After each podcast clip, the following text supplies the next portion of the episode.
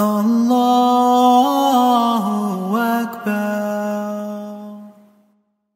أعوذ بالله من الشيطان الرجيم. بسم الله الرحمن الرحيم. إن الحمد لله نحمده ونشكره ونستعينه ونستغفره ونتوب إليه. ونشهد أن لا إله إلا الله وحده لا شريك له. ونشهد أن محمدا عبده ورسوله. رب اشرح لي صدري ويسر لي أمري واحلل عقدة من لساني يفقه قولي. السلام عليكم. As I sat in the front listening to the speakers before me, my eyes were drawn to the verses of the Quran on the screen behind me. And as I read the verses that showed on the screen, I wondered Are you here today at this convention because you are seeking guidance? Are you here today because you are seeking advice? Are you here today because you are seeking wisdom? Are you here today because you are seeking community? Are you here today because you are seeking answers to problems and difficulties and tests that you're experiencing? Or are you here today looking for an answer to the question why? A question that we hear consistently in our counseling centers. Why am I in so much pain? Why do we suffer? Why are we tested? Why do we struggle? Why, if Allah subhanahu wa ta'ala, in His infinite wisdom, in His mercy, in His compassion, why does He put me through such difficulty? What is the purpose? What is the purpose of life? If that is the question that you are asking, if that is the question that you are seeking an answer for, then know that Allah subhanahu wa ta'ala has given us that answer, has given it to us in the Quran, in the understanding of why we were created, in the understanding of why we are here, in the understanding of what the purpose of life is. When we look to the Quran, we see that Allah subhanahu wa ta'ala, in narrating to us the creation of Adam, reminds us of when he called to the angels. And in verse 30 in Surah Al Baqarah, tells the angels that he has created mankind, he has created Adam, and he will send this humanity onto earth as a Khalifa onto this earth. And in response to this message from Allah, the angels ask, they ask why? Why will you send to the earth those who will cause suffering? Why will you send to the earth those who will cause strife? Why will you send to the earth those who will cause trouble and difficulty? And Allah subhanahu wa ta'ala gives the angels an answer. And in that answer is our answer as well. As he responds to the angels in the following verse, he reminds them, إني أعلم ما لا تعلمون. علم. That the knowledge of Allah subhanahu wa ta'ala is greater than a knowledge that even the angels could have. Now, when we think of the term ilm, we often equate it with a sense of knowledge that we may find in books, a knowledge that we may find that we gain from reading, that we gain from experiencing.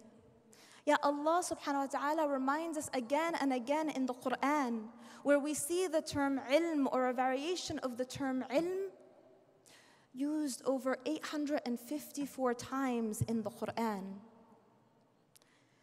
And we look to the very first verses that were revealed.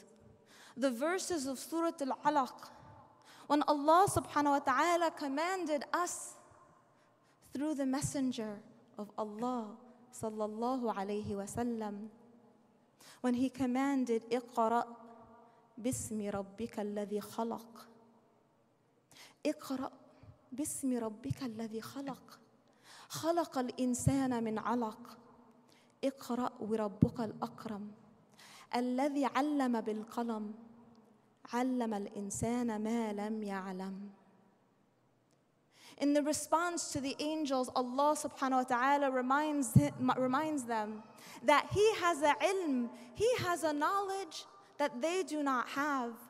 And yet, in the opening verses of the Quran, Allah subhanahu wa ta'ala reminds us through His beloved Messenger that He is the one who teaches.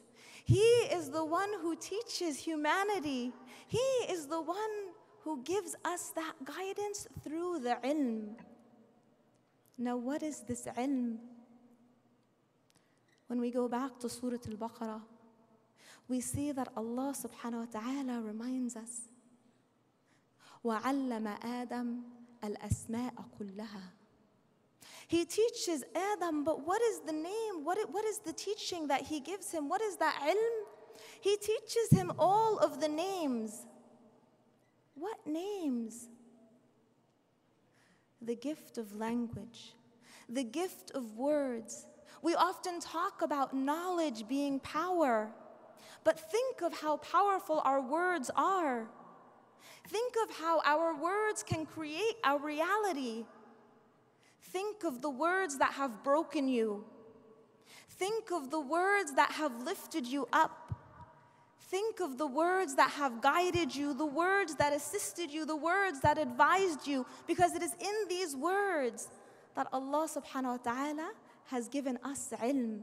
And it is a ilm that even the angels do not hold. Because the angels were created without that free will that we as humans have been endowed with. The angels were created and they knew their purpose to worship Allah. So when they asked why, they could not understand why Allah subhanahu wa ta'ala would create mankind who would be created with this free will to choose, to choose whether or not he would worship to choose whether or not he would obey, to choose whether or not he would seek the ilm that Allah subhanahu wa ta'ala endows us with.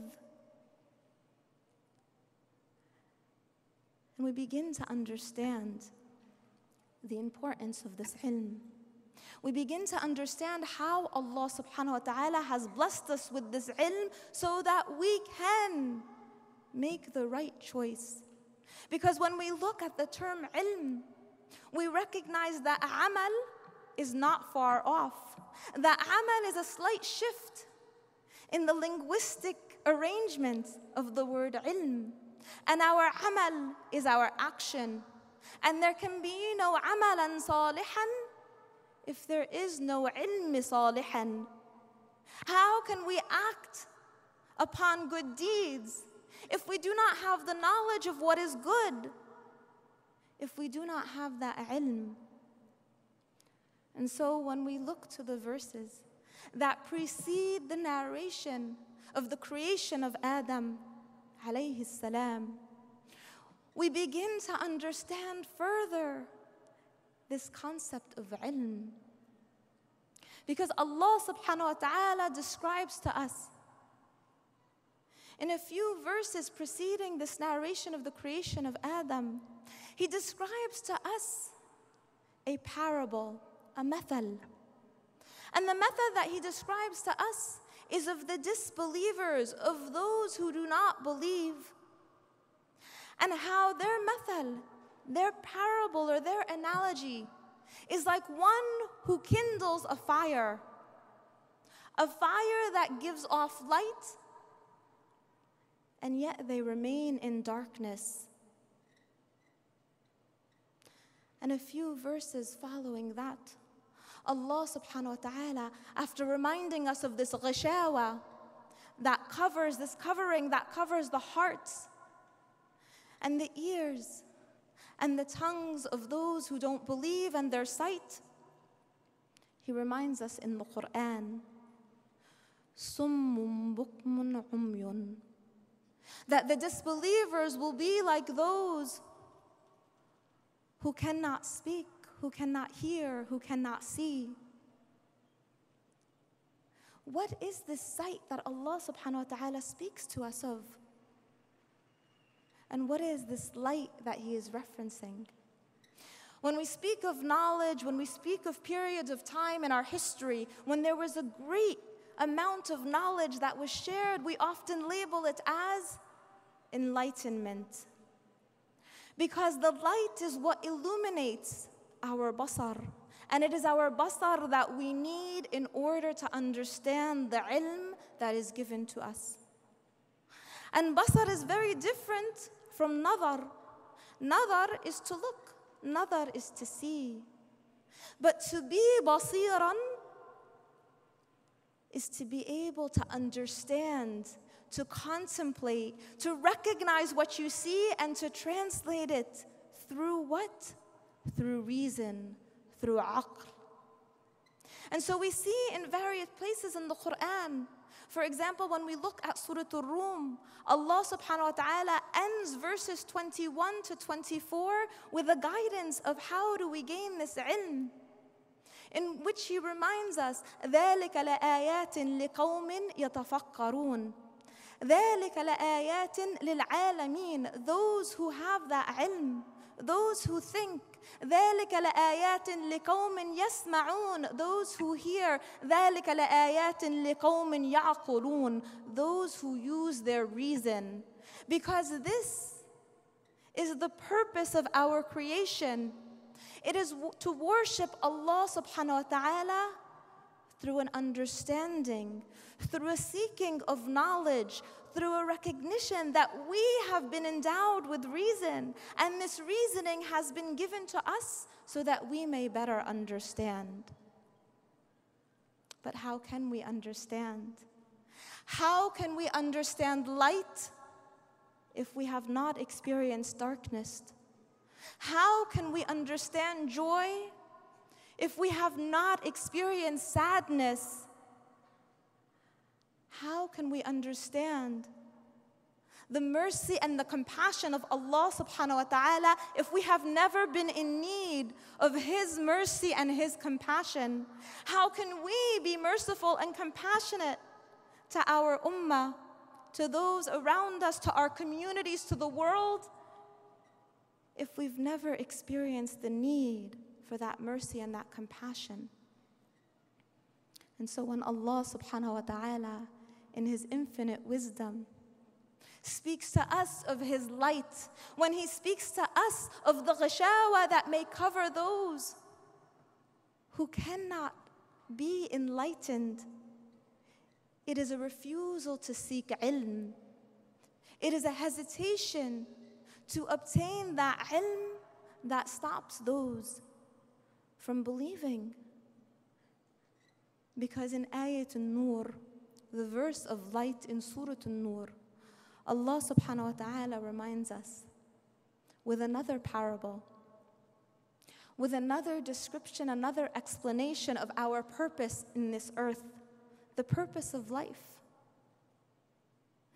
That there is a parable of the light of Allah and that His light is like the oil that soaks the wick of a lamp, a glass lantern that is in a niche that is far from the east and the west, and that the oil of that light, without even being illuminated by fire, without even being lit by fire, it lets out a light a light that is so powerful that it illuminates, that it enlightens all that is around it.